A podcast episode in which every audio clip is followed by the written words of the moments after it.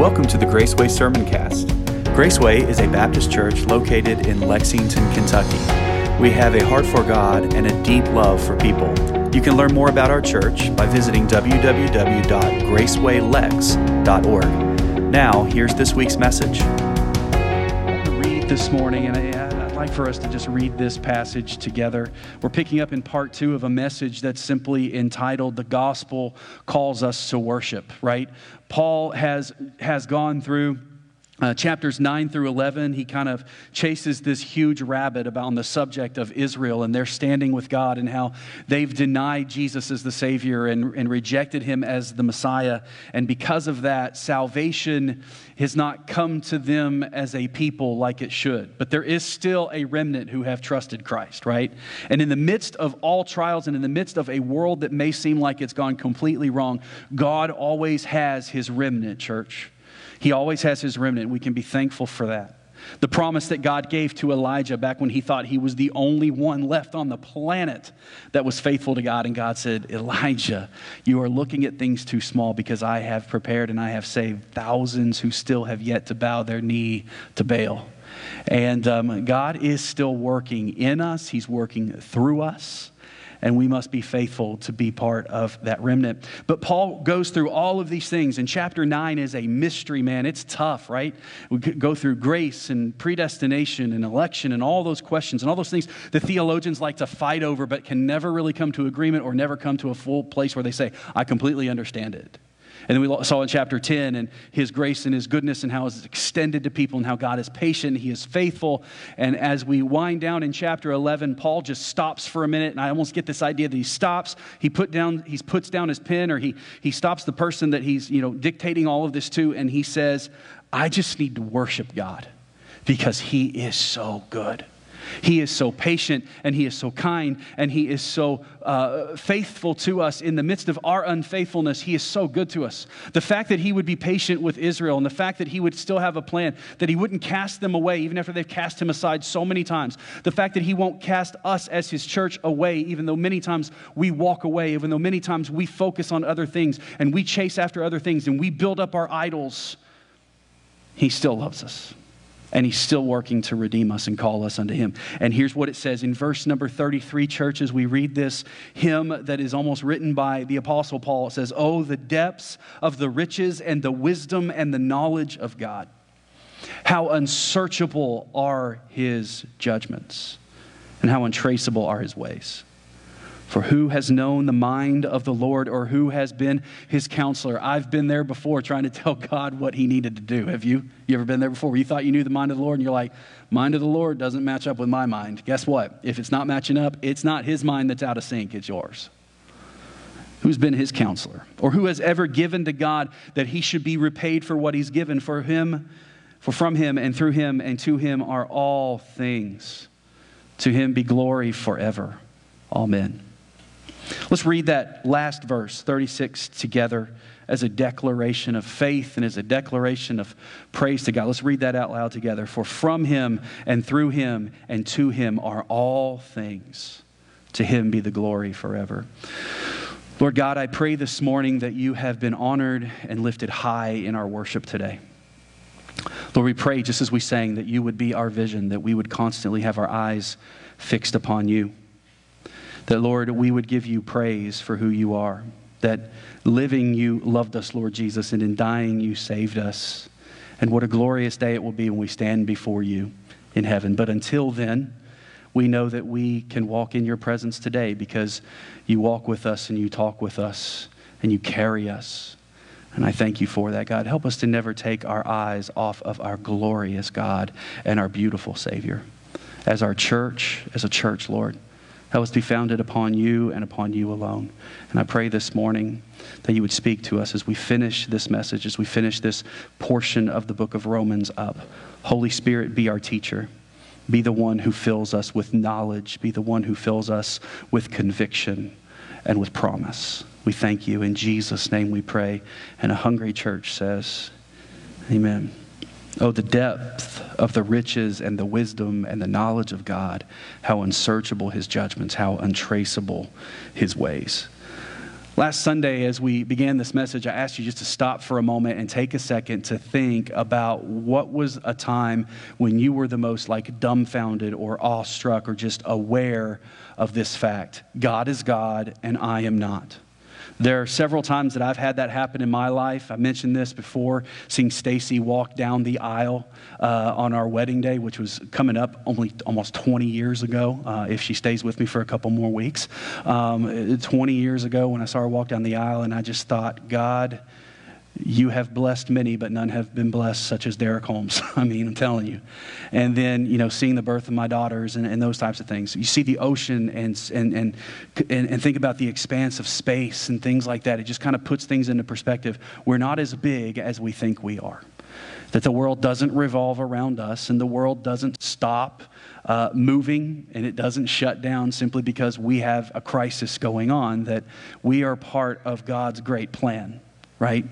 And that we are just a portion of His glory and His glorious plan. And the best way to live life is to understand that. You are God and I am not, but I am, I am invited into your presence, and I am invited into your family and into your kingdom to be used by you and to know you, Lord God. And I think that's what Paul is overwhelmed with here. He says, God, you are, you are teaching me, you are molding me. And Paul, a highly educated man like we talked about last week, you know, Ivy League, Rhodes Scholar, magna summa cum laude, all the cum laudes you can find, from one of the best schools, learning under the best people, one of the wisest guys that you could think of, trained in theology, trained in philosophy, just knew everything as a Roman and as a Jewish citizen. And he said, I don't begin to scratch the surface of the wisdom of God, because there is a bottomless depth in His doctrine of grace. There is an endlessness of His love and mercy towards His people. And there's this impenetrable nature about God and His commitment to His promises, that when God makes a promise, He keeps His word, church. Never forget that. And when God makes a promise, He keeps His word, and he just gets overwhelmed by this. And Paul speaks with this like breathless amazement almost, this astounded nature in adoration of God. This is something that Oswald Chambers, who was the, the writer of one of the, the, the greatest devotionals, classic devotionals that many people probably still use today, My Utmost for His Highest. But Oswald Chambers took notice of Paul's change of tone here in this passage, and he compared the casual approach of modern-day faith and worship with the attitude of Paul in our text. And he says this. Here's what Oswald Chambers says. He says, we are too free from wonder nowadays. We are too easy with the Word of God, and we do not use it with the breathless amazement that Paul does. And that struck me really hard because, you know, as a, as a pastor, I live in this book. I should probably spend a whole lot more time in it than I actually do, but I live in this book, and I look at this book, and I'm trying to always garner some information out of this book, but sometimes I cease to look at this book with the wonder and the amazement of just being a disciple of Jesus. Sometimes we look at this book for different reasons other than just to be drawn closer to God, don't we? We'll look at this book to find something to counsel someone with a promise, or we'll look at this book to try to take somebody down in their sin or to call somebody to repentance, or we'll sometimes even use this book to try to put people in their place, won't we? See, this book can be used for edifying purposes, or it can be used for destructive purposes too. But one of the greatest things that we can do is to never be become used to or apathetic to what this word says. And I think by and large today, where John the Baptist said, Jesus, you must increase, but I must decrease. In the Church of Jesus Christ, I think what we do oftentimes is say, the word must decrease while everything else must increase, so that we become more faithful or more palatable to the world around us. Folks, we'll never have anything to offer the world that is greater than the Christ that is formed in this word. Ever. So we need to have a breathless amazement of the Word of God, because the gospel points to such an awesome and wondrous God, and it is only when we see our shortcomings in sin that we see His holiness as God. So we looked at a couple of things last Sunday. We got two more to look at today, and I just wanted to give you those first two things if you're a note taker and you want to have everything together. The first two things that we looked at last Sunday was, number one, Paul points out that God is absolute, God is good in absolutely everything that He does. Really, that God is absolutely good in absolutely everything that He does. Sometimes we may struggle with that, might we? where we wonder sometimes, God, what are you doing? Paul was actually asking that in chapters nine through eleven. God, I can't, I can't really trace what you're doing here, but what I have to do is I have to come to trust your goodness in all of it, right? That yes, there is a time right now where a hardness has fallen upon the nation of Israel, and a hardness falls upon those who reject Christ, but God does not give up. As long as there is breath in the body, there is hope for the soul, and there is goodness in what he is doing as well. How he even uses our rebellion and our sin and the consequences of our sin to invite us back to grace in him. I don't know about you, but I, and I talked about this last Sunday, I like to do I told you so's a whole lot of times, right? I love, I, I try to not say it, but I find myself saying it before I even realize that I'm doing it. And here's why, because I'm right all the time. There's so many opportunities for I told you so that I can't, I, I just, but I have to learn. I don't have to swing at every pitch. You know what I mean? But, but God is absolutely good in everything that he does. But, he, but instead of taking this big cosmic, I told you so when we sin and say, you know what? I gave you the way you should walk and you chose not to. I'm done with you. He leaves the door open. And he says, I call you to grace. See, God is good all the time, and all the time God is good. And then we saw last Sunday before we closed out is that God is beyond us in absolutely every single way. This is one of the struggles that every generation of Christianity has had. Will we submit and humble ourselves before a God who is holier than us, who is more righteous than us, who is wiser than us, and who is more powerful than us? Will we surrender to him, and will we give him lordship and control over our lives? Look at what the text says again. Oh, the depth of the riches of both the wisdom and the knowledge of God. When you see that word depth, it makes me think ocean, right? It makes me think of the depth of things. Did you realize that we know more about things that are millions of light years away from us in space than we know about the bottom of the ocean floor on our own planet? The depths, when he talks about the depths of, like, you know, we think about the depths, and there, there are animals that have yet to be discovered in the depths of the ocean. And this is what it calls us to understand, that there are places that I can't go when it comes to my human ability. It's not because we lack the desire to know what's down there. It's because we lack the ability and the technology because of the intense water pressure and all of the things that can be very dangerous sometimes for us to explore. And when it comes to the knowledge of God, he, Paul says, oh, the depths of the knowledge of God, right? There are some things that in our human mind, in our human ability, in our human reason that we can't handle knowing today. The Bible says that one day when we get to heaven, when we all get to heaven, we'll know as God knows, we'll know as we were known, we'll know those things, but we'll be in a place and we'll be in a state where we can handle those things. But for now, we follow him by faith because we may not know, we may not possess the ability to know, but we know the one who does possess the ability possesses us. And we trust him. And we trust his view of things that are beyond us. God is beyond us. And that's a good thing. It can also be a frightening thing, can't it? To know that God knows everything about us. He knows the number of hair on our head. He knows every tear that falls. He knows every thought that we think. He knows it all. And I don't know about you, but knowing that about myself, and knowing that God knows that about me, makes me think, man, God, you are very merciful. You are very loving. Because in spite of all of the brokenness and in spite of all the sin, God loves us. God cares for us, and he sent his son so that we could be redeemed of that sin. He says, how deep the riches of both the wisdom and the knowledge of God. And then it says, how unsearchable are his judgments and how untraceable are his ways. That means that every judgment that God makes is right. Every judgment that God makes is right. In our court system, we have a system of appeals that we can go through as someone who's been convicted. We can have appeals because there's the possibility that justice may not have been served, or a jury may have gotten it wrong, or a judge might have decided wrong. But here's what Paul is saying about our God, the righteous judge. It says, there is no reason to ever appeal the judgment of God because God is always one hundred percent accurate in every judgment that he makes. And that God, who is absolutely righteous in all of his judgment, says he is our Father. that he cares for us, that he pulls us into his own, into his side. So unsearchable judgments, and how he has untraceable ways that sometimes the way God acts, you can't figure it out. You ever been there before? Where the way God does things, you wonder, God, why are you doing it this way? There are people today that are spending Father's Day grieving the loss of a father, or thinking about, I feel like I lost my father too soon, or I had a relationship with my father that I would have liked to have been better, and I prayed many times for God to make it better, but yet it didn't seem to get better, and we wonder, God, I can't trace your ways. I think about the, the Parks family this week and what they've been going through, and I remember this song that Belinda used to sing in church. It was a song that was basically a quote from D L Moody that said, when you can't trace his hand, you can trust his heart. Where Paul says that his ways are untraceable. Sometimes we cannot trace his ways. We may not understand what he's doing, but we can always trust his heart, because we can trust the depth of his knowledge.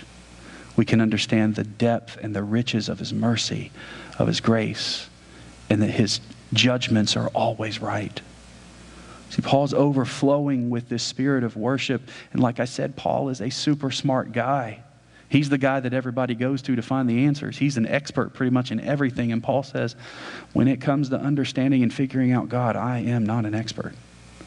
None of us will ever be an expert. But man, we can have this relationship with God where we trust him, where we fall upon his goodness, his grace, his majesty, and his glory to worship him. So that's what we looked at last Sunday. This morning, I want to look at two more things. So that God is absolutely good in everything that he does, and God is above us in absolutely every way. Also, too, we see that this makes God necessary in absolutely every way. Since God is so good, and since God is so high above, that makes him necessary to us. I don't know about you, but if I'm building a team, I want the best members on the team, right? I want to have Oscar Sheepway on my team because he's the best, right? If God is so good, so absolutely good in everything that he does and in every judgment he makes, and if he is so high above us, doesn't it serve the purpose that we need him? If he is inviting us in and opening the door that we can draw near to him, why would we ever want to hold ourselves away? Why would we ever want to hold ourselves away? Look at verse number thirty-five. It says, and who has ever given to God that he should be repaid? Look at what verse number thirty-four says. Who has known the mind of the Lord, or who has been his counselor? And who has ever given to God that he should be repaid? For from him and through him and to him are all things. To him be the glory forever and ever and ever. Verses thirty-four and thirty-five are actually quotes from the Old Testament, from three passages in Job and in Isaiah and in Jeremiah. In Job, if you remember the story of Job, Job goes through so many things where he's probably wondering, God, what are you doing? His wife even told him, this God that you worship is definitely not paying off for you anymore. Why don't you just curse him and go ahead and die? So what she was really saying is, if God is not going to give you what you think you want, he's not necessary in your life. Have we ever had that thought process before? If God is not giving me what I want, or he's not making sense to me, then I don't think I need him. See, God is not just a utilitarian tool. That, we're treating God like a tool then, because if God is not useful to me anymore, I'll just cast him aside. Well, that's not what God is. God is not a tool. God is King of Kings and Lord of Lords, right?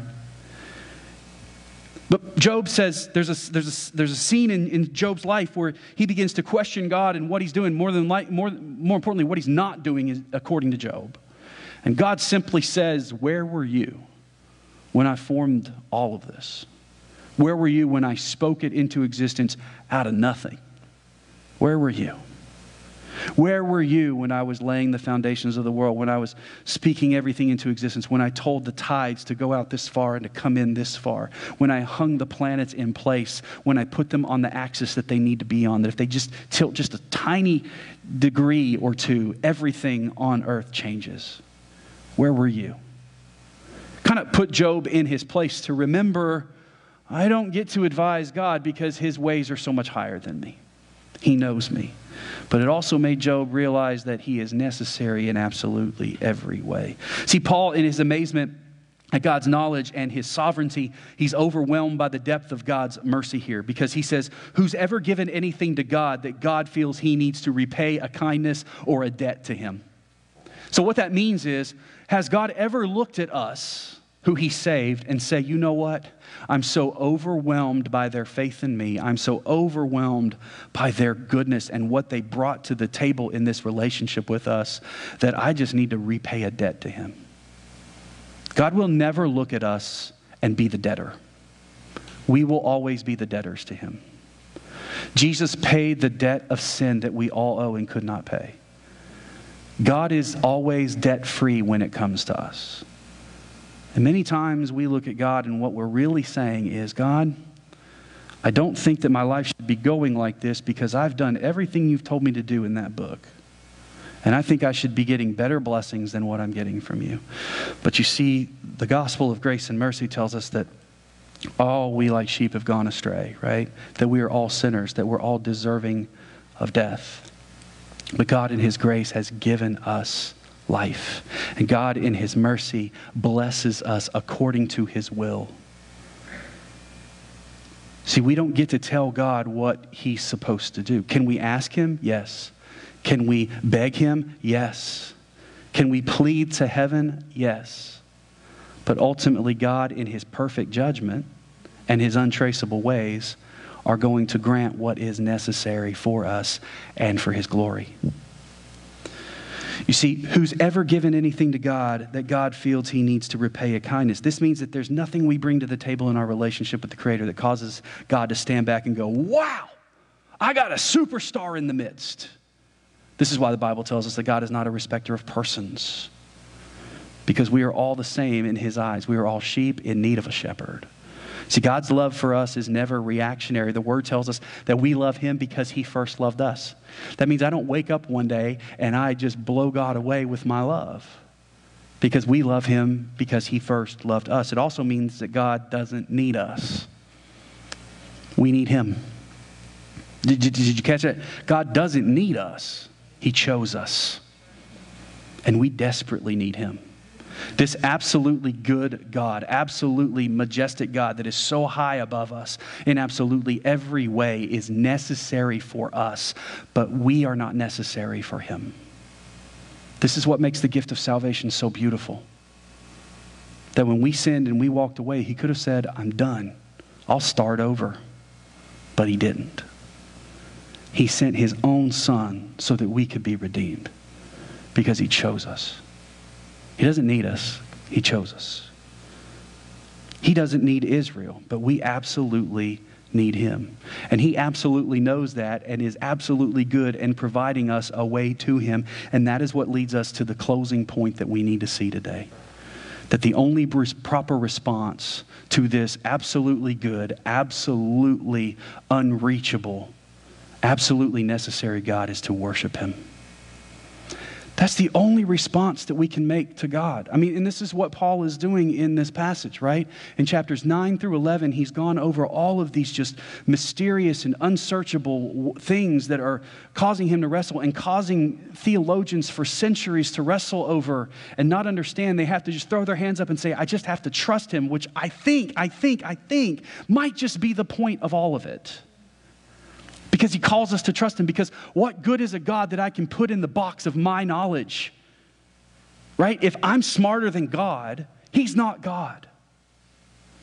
But there's so many people today that live as though they are, and think that if I can't just figure out every single thing about God and put it in this system that he makes complete sense in, then I don't need to follow him. Well, folks, it's because we can't put God in a box is why we need to surrender to him and why we follow him. Because we need him. See, the only proper response is to worship this great and majestic God. How do you respond to a God so absolutely good, so absolutely great, and so absolutely necessary? You worship him just like Paul in our text. Look at verse number thirty-six again. For from him and through him and to him are how many things?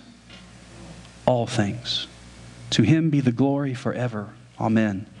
This is more than a tag on a section. This is a declaration of adoration and also of purpose, that nothing exists without God calling it into existence.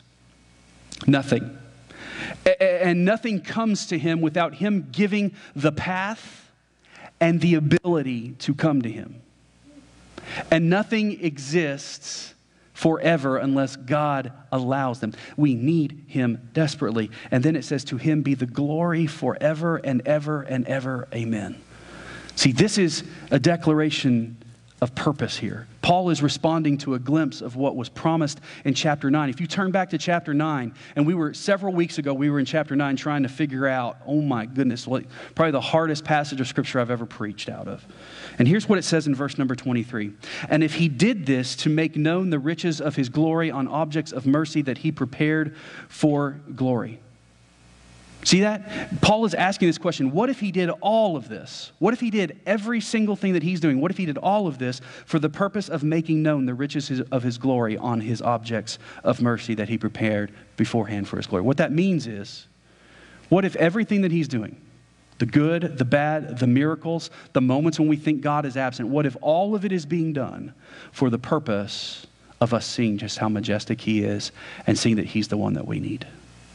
What if that's what he's been doing? See, Paul steps back for a moment and reviews the hand of God through the gospel, and he reviews the hand of God through salvation and through the metaphor of the olive trees and the grafted branches and the, the idea of Pharaoh and how his heart got hardened and how God used that to show his power, and through Elijah and how he told Elijah that, that, that there were people that were not going to bow to Baal when he thought God had given up on everything. What if all of that has happened? And what if the things that you're going through in your life, the questions, the moments when you struggle with faith, what if all of that is taking place? And what if all of this wrestling has been done trying to figure out all of this to one purpose?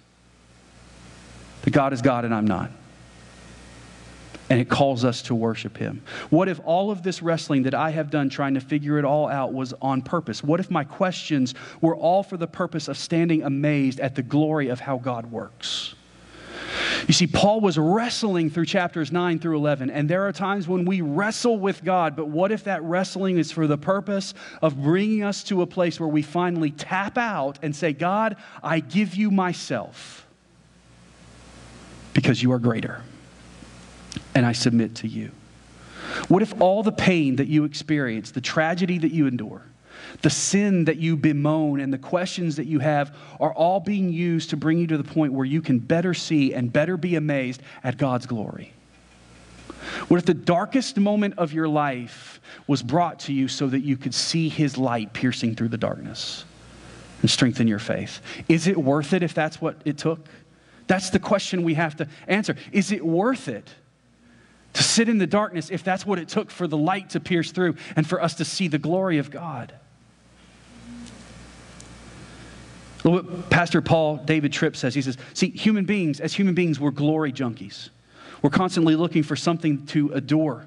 We're constantly looking for something that, that gleams. That's why we call celebrities stars or athletes stars. We're constantly looking for something that's better that we can adore and celebrate, such as an athlete's skill or a model's beauty or an artist's work or someone's intelligence and strength. We all want something to adore and to admire, don't we?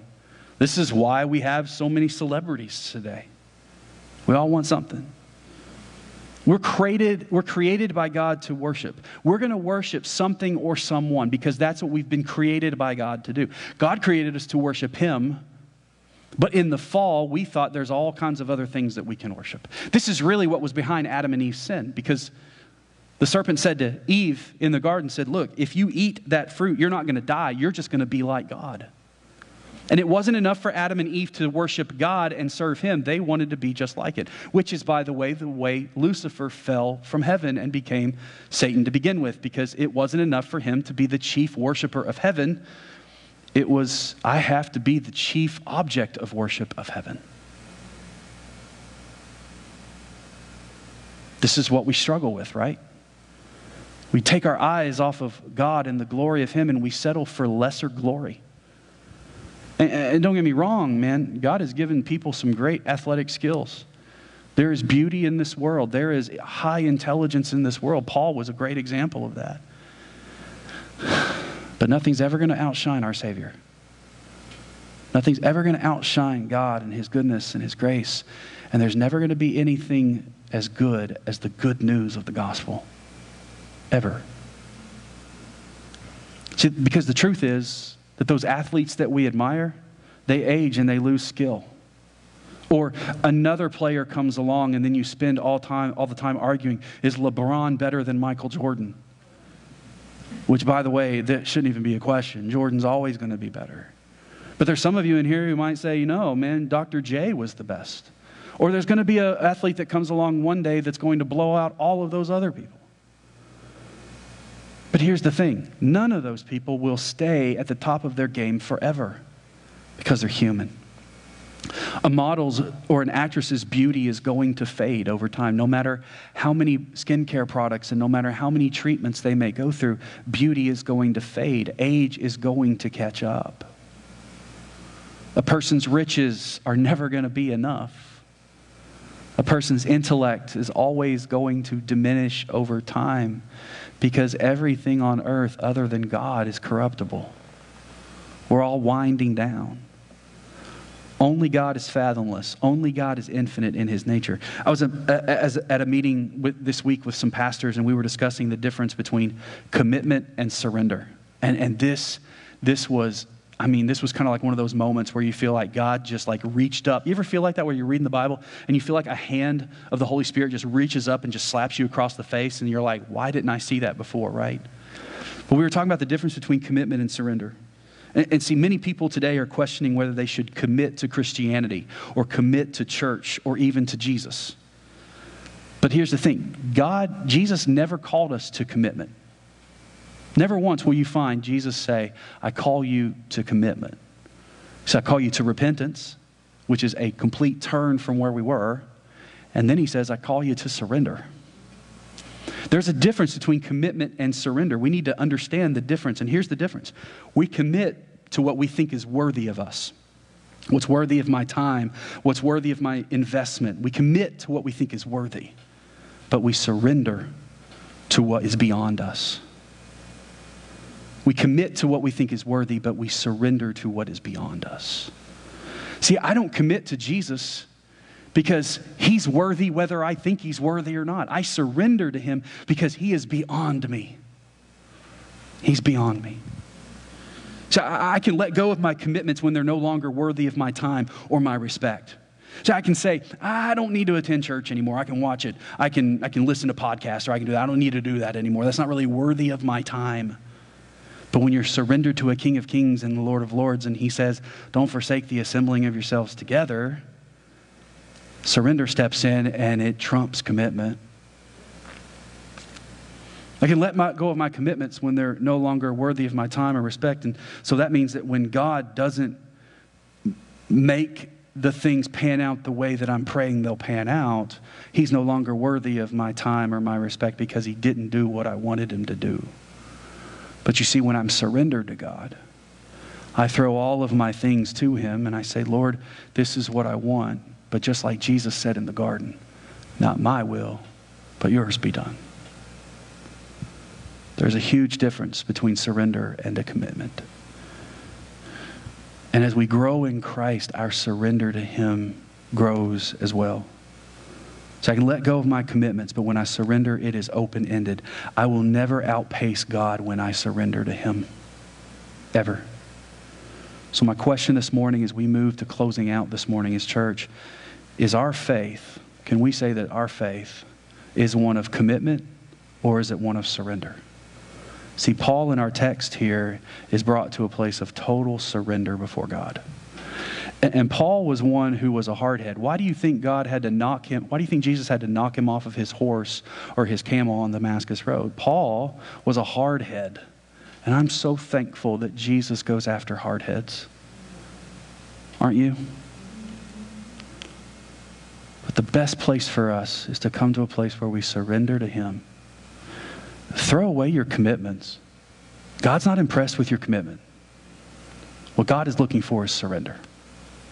Church, God's not impressed with how many things we commit to, how many things, how busy we may be. What he is, what he is looking for is a church whose heart is surrendered to God, surrendered to him.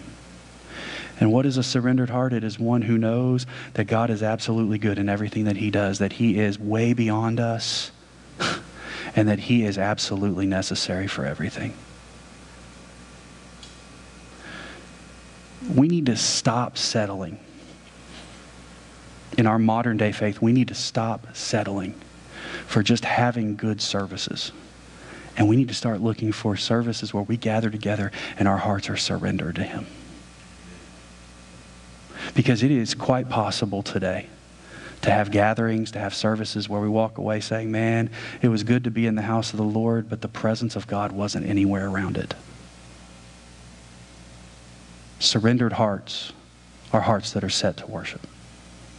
So as we bow our head and as we close our eyes this morning, in this section we've been looking at God's intent with Israel, we've been looking at the salvation of the Gentiles, but we've also seen the essence of a faith that saves. See, Israel, Israel rejected to, pl- to place faith in Christ before, and they therefore missed salvation. So my question this morning, or my challenge to you this morning, is don't miss the opportunity to see Jesus for who he is as the Savior. Don't miss the opportunity. When you turn your back on Jesus, you turn your back on salvation, because Jesus is salvation. I, I pinned this down this week while studying this passage here. And it's something I'm going to make sure that I keep before me at all times. I'm working on making it something that I can frame, because I really feel like God was speaking through that. And it says this, is the essence of a faith that saves is one that trusts God even when we don't completely understand his ways. It's a faith that embraces his wisdom above my own. It's a faith that surrenders to his sovereignty over my own will and desires his power over my own strength. It's a faith that bows to his authority over my own autonomy and his majesty over my aggrandized sense of self-importance. And it's a faith which falls daily prostrate upon his grace and rests entirely in him, eyes locked on him, forever grateful for the opportunity to bring him glory. This is what a saving faith looks like. It's one that is surrendered to him. A faith that enthrones Jesus and dethrones self. Does that typify the faith that we have today? Or is Jesus just a means to an end to get to heaven? Is Jesus just an accessory that we add to a life that we are already making really good for ourselves? Jesus is not an accessory, and Jesus is not a means to an end. He is the end, and in the end, we find the beginning of everything. So if you need Jesus today, come to him. Father, I pray that you will speak in this time now. Help us to open our eyes and our ears and our hearts to what you have said and to respond. If you're working on our hearts for rededication of life, or if you're working on someone today for salvation, may you do a work in our hearts in Jesus' name. As we stand this morning, if you need to come. Thank you for listening today. At Graceway, our strongest desire is to glorify Christ by telling everyone about his grace. If you have questions or are in need of spiritual help, please reach out to us by visiting w w w dot graceway lex dot org and click on the Contact Us section. Or you can email us at gracewaylex at gmail dot com. Our worship services are held each Sunday at ten thirty a m We'd love to worship with you this week. Until next time, take care and walk in the way of grace.